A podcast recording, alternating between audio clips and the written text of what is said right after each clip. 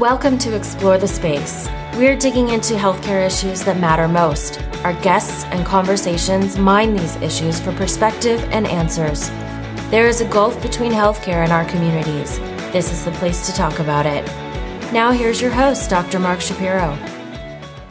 Welcome back to Explore the Space. This is Dr. Mark Shapiro. Um, as as most of my listeners know, what we really try to do in this space is to dive into issues that have contemporary uh, uh, implications and are, are challenging questions that we're dealing with now, uh, both for healthcare providers and those who are interested in seeking healthcare, but I also like to dive into our shared history, our shared past and find important lessons and important personalities who've contributed to that, uh, that really vital connective tissue, um, that we all share in, whether we know it or not or appreciate it or not. And my guest today is really just a custom fit, uh, to discuss these sort of issues. Dr. Jim Muller is a cardiologist, uh, who has had an illustrious career in academic medicine, but in the 80s, he did some really remarkable and unique work as one of the founding members for a group called the International Physicians for the Prevention of Nuclear War.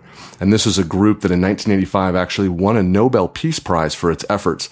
Uh, since then, he's gone on to have a, an amazing career as an academic cardiologist. Now he is the chief medical officer uh, and chairman of the board of directors at Infraredx. Uh, so, Jim, thank you so much for joining us on Explore the Space. The, the historian in me is just chomping at the bit to get at this material. Well, thanks, Mark. It's not every day I get to talk with an historian, so it's Absolutely. my pleasure. Yeah. So the the way you and I got in touch, I think, gives a really nice context to the work that you were doing uh, in the 1960s, 70s, and 80s. A, a, a, very dear and old friend of mine, who I've been friends with since we were little kids, put us in touch. And you know, during the 80s when you were doing this work um, with the International Physicians for the Prevention of Nuclear War. At that time, my friends, a lot of our listeners, we were learning how to do things like duck and cover under our desks in school. We were watching TV shows that talked about what to do in the event of a nuclear apocalypse.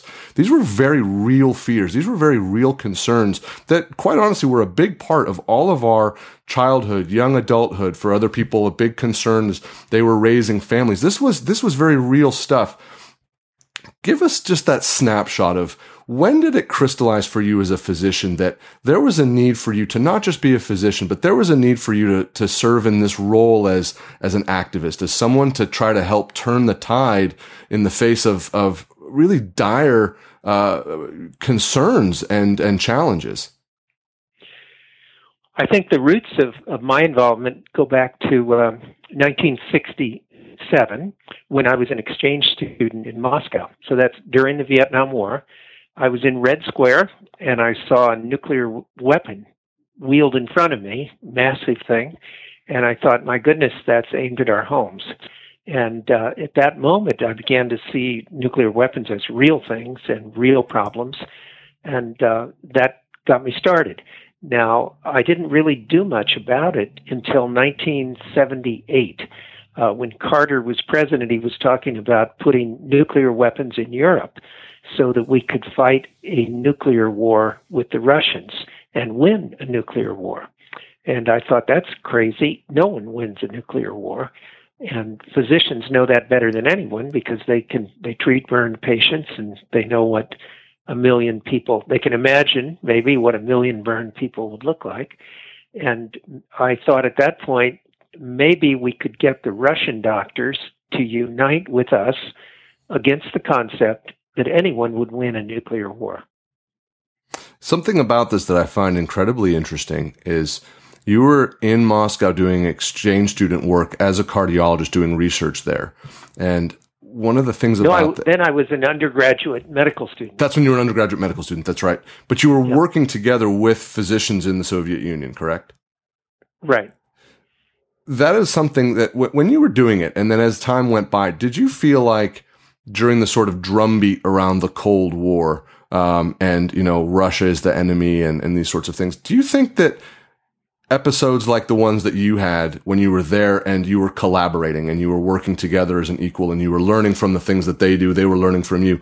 Was that sort of work lost in the shuffle or do you think proper attention was being paid uh, to that sort of collaboration against this, you know, enemy to the east? There were many people, not in the headlines, trying to build people to people contact between Russians and Americans. So I think it uh, it was pretty widespread work, and I believe that it contributed to the ultimate resolution of the Cold War. Do you find that when you decided that something needed to be done and you wanted to connect with, with physicians in the Soviet Union to, to start the, the IPPNW, was that foundation important to that? Was it, was it key that you had already sort of established these relationships or do you think it would have still been able to kind of happen in a vacuum that the situation was that important that even in a vacuum that people would have come together the way you did? Uh, it, it was a lot easier because we had a, a background of collaboration. Uh, Senator Fulbright wrote a book about um, uh, the importance of enemies finding areas of common interest and beginning to build habits of cooperation. So we had built, by 1978, uh, the U.S. and the Soviet Union had built up a rather extensive medical collaboration in cardiology and other areas in cancer. I actually helped build that collaboration. So we had habits of working together with Russian doctors against disease. And we just shifted to collaborating together against nuclear war. And when you decided to make that shift, did you find resistance? Did anyone say, no, no, no, this isn't the right thing to do uh, from either side uh, or from oh, somewhere yes. outside oh, of yes. medicine? Oh, yes. We were attacked from all sides. Uh, and uh, we were called dupes of the communists. And of course, there were Russian militarists who didn't like the Russian doctors speaking against nuclear weapons. Uh, it was not an easy path. What was that first meeting like?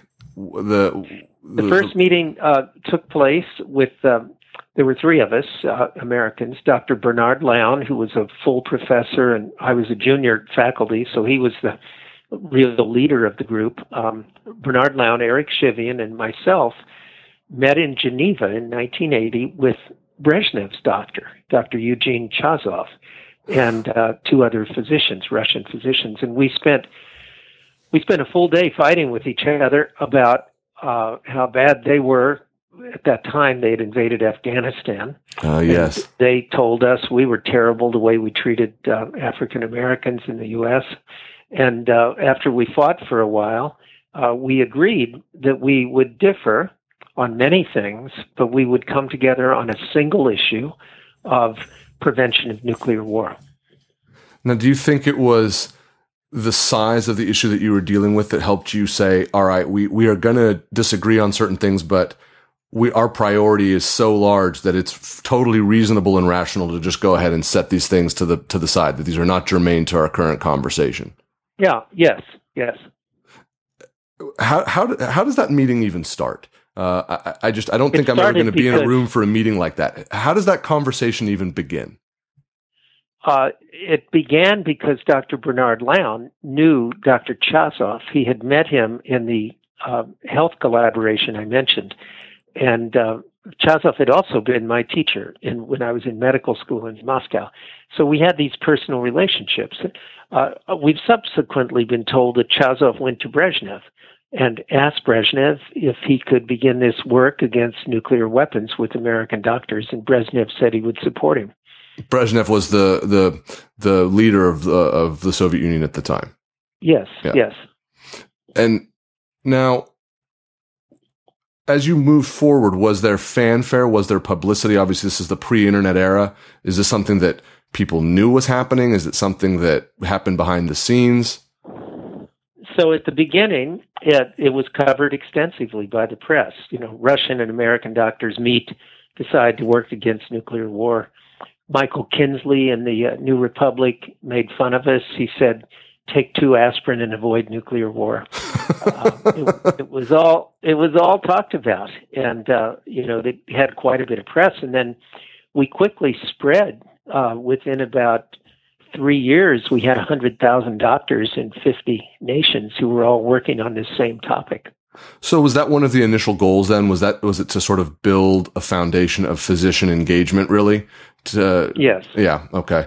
And, and, and how did you, how did you involve physicians from around the world? What role did the individual physician in San Francisco or Antwerp or Geneva or Moscow, what role did they have to play in the early 80s as the, as the organization grew? So as you mentioned, uh, in the early 80s, there was a lot of talk about winning a nuclear war. And uh, Re- President Reagan had just been uh, elected in 1980. And there was a palpable fear among many people that we would have a, a nuclear war. So when physicians heard about what we were doing, they joined in massive numbers. And, uh, you know, it's one of the great things about the medical profession. They're very selfless people that will step forward to help for health of the world. And before we knew it, there were physicians' organizations starting in many countries. Uh, the one in the U.S. was called Physicians for Social Responsibility. And it was headed by Dr. Helen Caldicott, who was a great popularizer of this problem. Uh, and we ended up running a federation of national movements. When you saw it start to grow, was the rate of growth, was the rate of physician engagement, was the way you were regarded around the world? What was, did it meet your expectations? Did it exceed them? Where did this sort of land as the organization grew and physicians kind of came aboard? It exceeded our expectations. It went faster than we could manage. Uh, we had no office. It was pre-internet. We did cables uh, to these different countries, and uh, I, I remember I was teaching cardiovascular pathophysiology to the med students, and they asked why I was gone one day, and I said I was, you know, invited to New York to do something on this movement.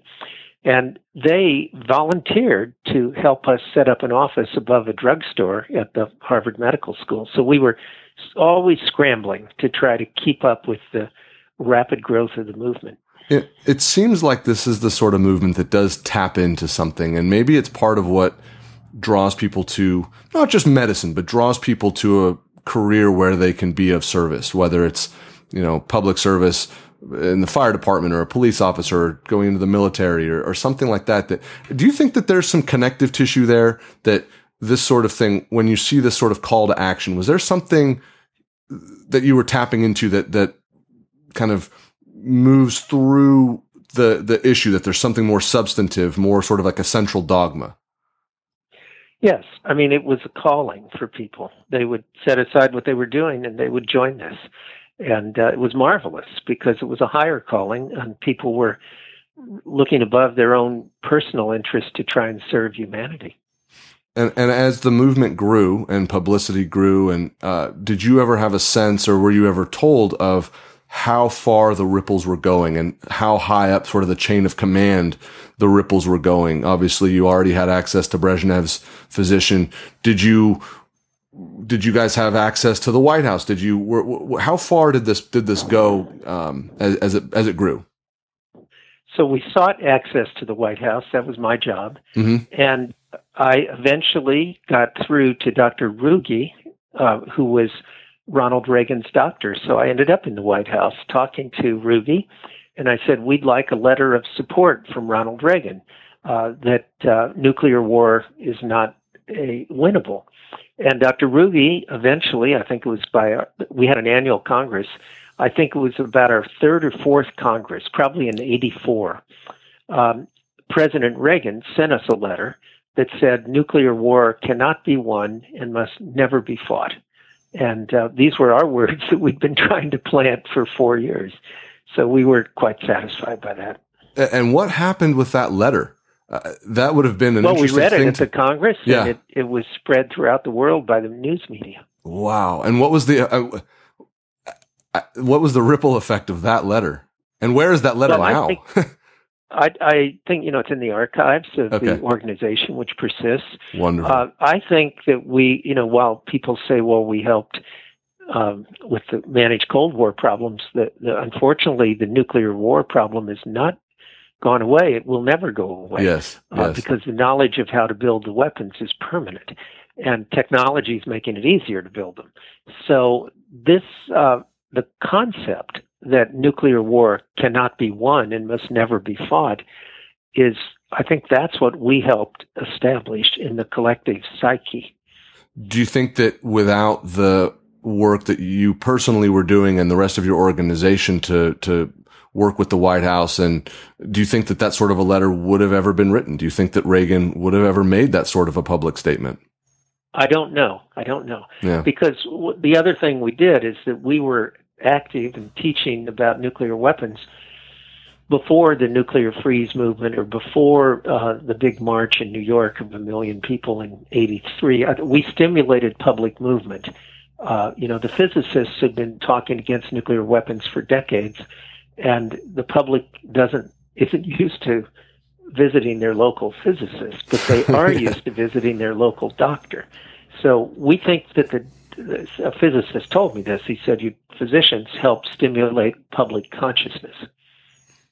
Is that something that that's a really interesting point? This this idea that physicians can stimulate public consciousness. Is this something that physicians are still able to do? I mean, obviously, I, I, I think they are. Do you think though Yeah. that there are things where physicians can push the accelerator better or differently than any other group? Well, I think on this survival of nuclear war, uh, that you can't survive it, I think the physicians were very well qualified to say that, and they did it better than other groups. And then you find out that then you find out that you've been awarded the Nobel Peace Prize. How does how did how does that happen? How do you get that letter? So by 1984, um, I had been, as you mentioned, junior faculty cardiologist. I had uh, three children, and I was trying to help run a world movement. And I was exhausted. I, had I continued those three things, I would have been. I've decided I would have been fired, uh, divorced, and estranged from my children.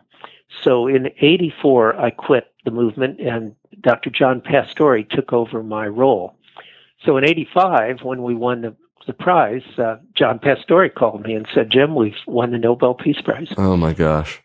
Eh, I don't think I'll ever experience that. I don't think many of our listeners listeners will experience that. What is that? What what what does that feel like? What is the neurotransmitter surge that happens when you get that phone call? Well, it was very, very exciting.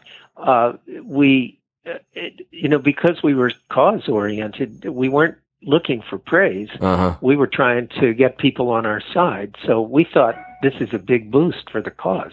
So we were added. We had an added thrill.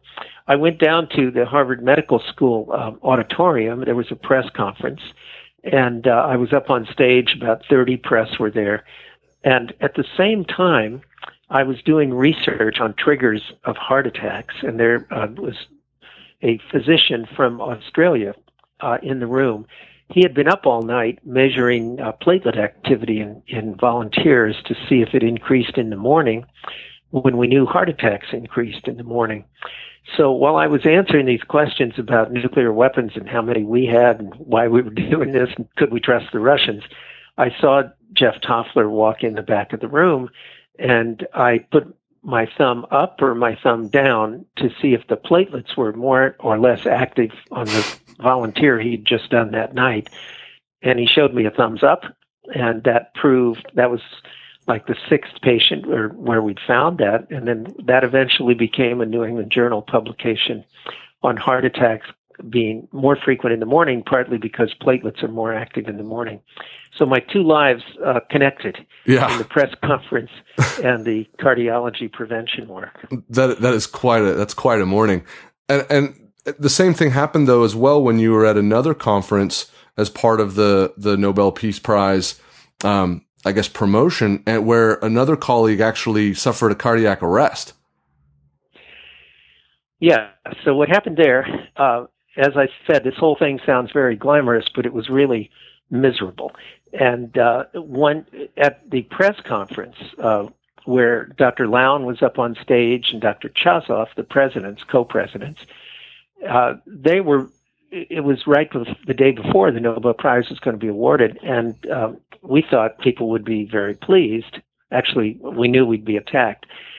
So we got attacked by ABC News television, and uh, they said to Lown, uh, "You're a miserable group of American fools who are working with Russian doctors who are persecuting Jewish dissidents and uh, sending them to psychiatric hospitals unfairly." Now we were aware that that was going on, and we fought it privately. And I actually helped with Yelena Bonner, Sakharov's wife's EKGs. So we we'd been working on the problem. But if we started publicly working on that, the Russians would attack us on something and we wouldn't be able to maintain our single focus. So Lown said, we don't agree with these Russians on many things. We want to prevent nuclear war. And then they started uh, attacking him again, and a Russian television correspondent hit the floor. And uh, I looked at him. I was running a coronary care unit at the time. Uh, he was gray and he had no pulse, so I gave him mouth to mouth resuscitation. And then the uh, hotel had an endotracheal tube, and we intubated him. And while we were waiting for the uh, ambulance, uh, I noticed that there was an American doing the ambu bag breathing and an American pounding on the chest. And it was all on world television. And I said to uh, one of the Americans, I said, you should let a Russian help with this. And uh, they did. And that at that moment, the cameras all went off, uh, still cameras, uh, to show that an American and a Russian were combining to save a life, which was a metaphor for the movement. You just couldn't you couldn't make that up. It's it's it's uh, it's hard to believe that that sort of thing would actually have happened. Um, I, I want to draw. The, the TV people said they thought maybe the Russians had staged it. Really? Do you? What happened to the to the person who had who had had the arrest? So um, when I wrote this up in the New England Journal of Medicine, it's called uh, cardiopulmonary CPR and the 1985 Nobel Peace Prize. Ugh. But uh, what ha- what happened was that uh, the ambulance was late. They finally came. They shocked him. Nothing happened, so they wanted to pronounce him dead. And then I got in an argument with them about trying to shock him a couple more times, which they did. And then he came back. And then I rode in the ambulance with him to the hospital. And uh, the next day he was intubated but alert. And uh, I met him a year later. His uh, CNS was fine. That is amazing. So his neurological function had returned completely. Yes. That is just incredible. That is just incredible. Let's let's draw a little bit on these experiences. We we, we touched on this and you've mentioned it that there's this calling, this idea of there are things that are larger that we need to rise up to, um, and that sometimes physicians are uniquely positioned to do this, but lots of other groups are. And, you know, I think in the in the era of social media, in the time that we live in now, there are any number of of things that we can be drawn to. Where is the role of the of the physician in this? Where is the role of the everyday person in this in terms of finding a calling, finding a cause, uh, and and kind of diving in with both feet. As someone who did it before on more than one occasion, where where is that now?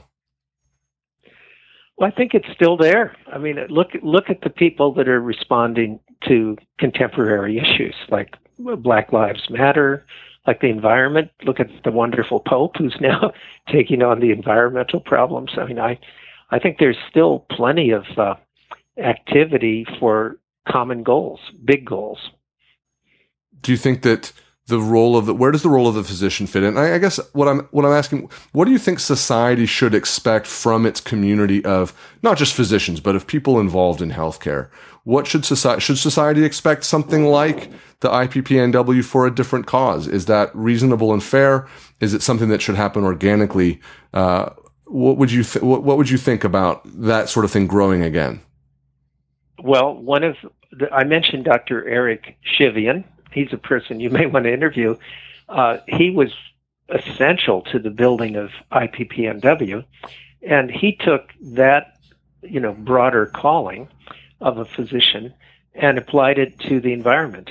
So he's uh, he's formed a group called Physicians for the Prevention of the Natural World. So it's PPPNW again, and uh, he is has educated members of Congress about the health effects of environmental change.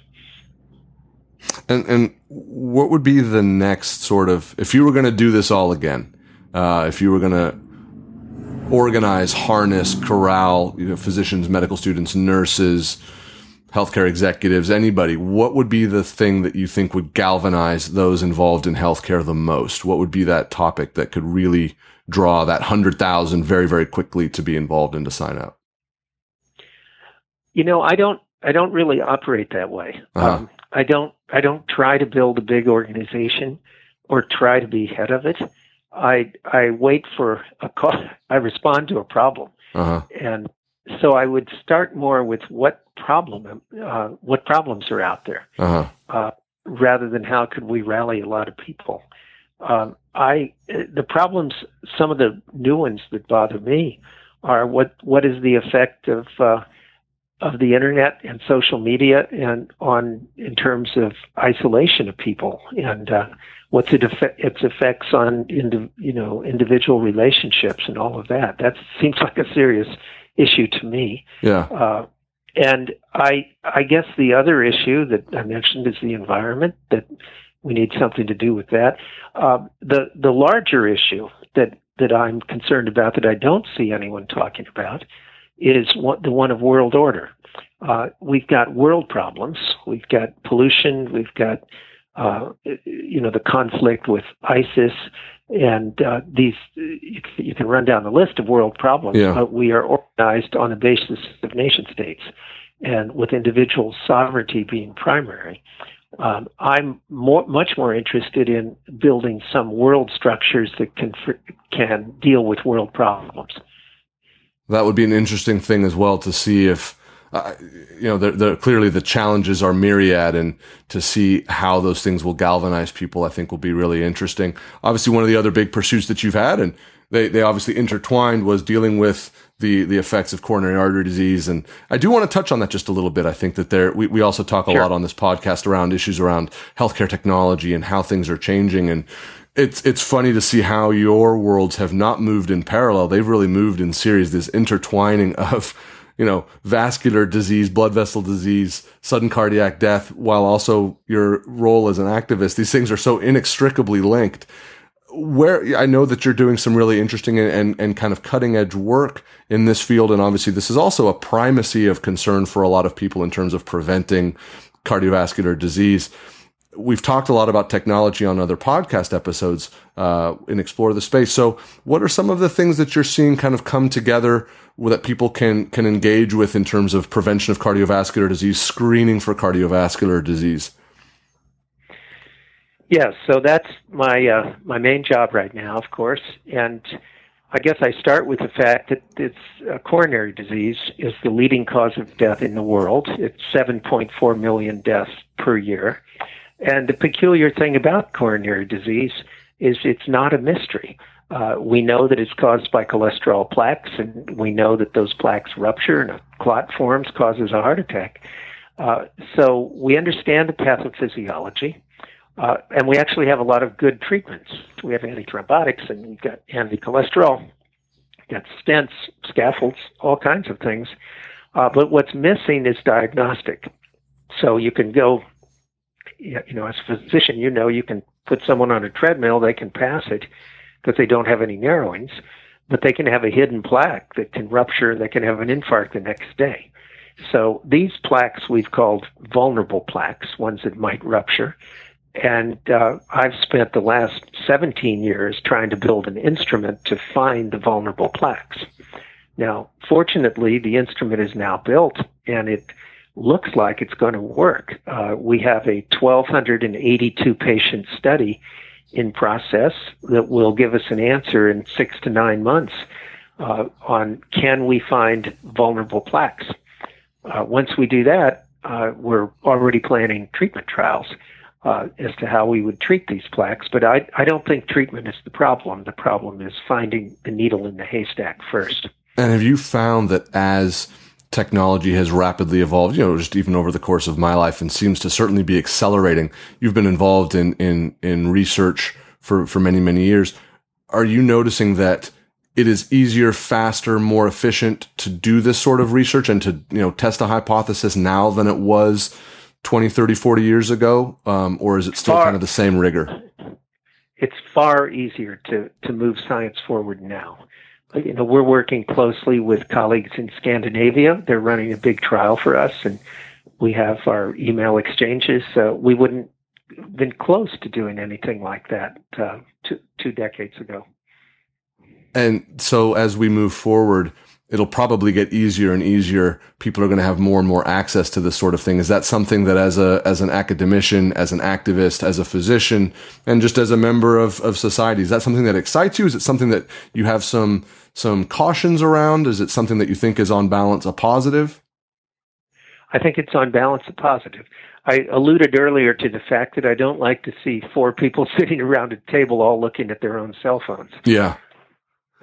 So, in terms of the, the the work that we're going to be seeing in medicine and how fast things are changing in the world of medicine, um, and it's just it's undeniable. You just have to read the newspaper, you know, see what's happening uh, at, at the Apple Store or at Google or what or or, or in a hospital. Uh, as someone who's been involved in these sorts of things on many on many different levels, um, give give us your sort of sense of of the impact that this is going to have as we move forward. Well, technology is a two edged sword, and it's increased our power for good and for evil. Uh, so I think you know the nuclear weapons are going to get easier to make mm-hmm. uh, for the same reasons we just talked about, and uh, it will be easier for someone to make centrifuges because they can do SolidWorks and uh, plan it on a computer. So we've got both sides of this sword to deal with. The one that uh, and that will be the struggle to use so the good forces can stay ahead of the evil ones. I, I think that's just a really wonderful theme to wrap this up on. You've had this amazing career of this juxtaposition of you know the forces that can do great harm and also forces that can do tremendous good. Uh, and it's it's been an amazing career. Hopefully, the book is coming. Hopefully, the autobiography will be forthcoming, and we can all enjoy it.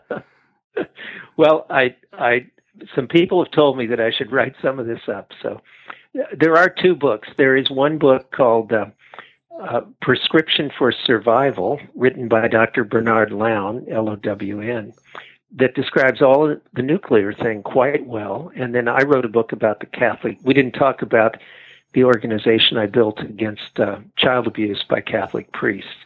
And that organization, I wrote a book called Keep the Faith, Change the Church about that work. But there is no book about the uh, coronary work. Well, well, hopefully someday you'll be able to put uh, put the seminal volume together that that helps sort of summarize all the amazing adventures and work and challenges that you've dealt with in your career. Um, yes. th- this really does it. The, the, work that you were doing in the in the 80s, it resonates today.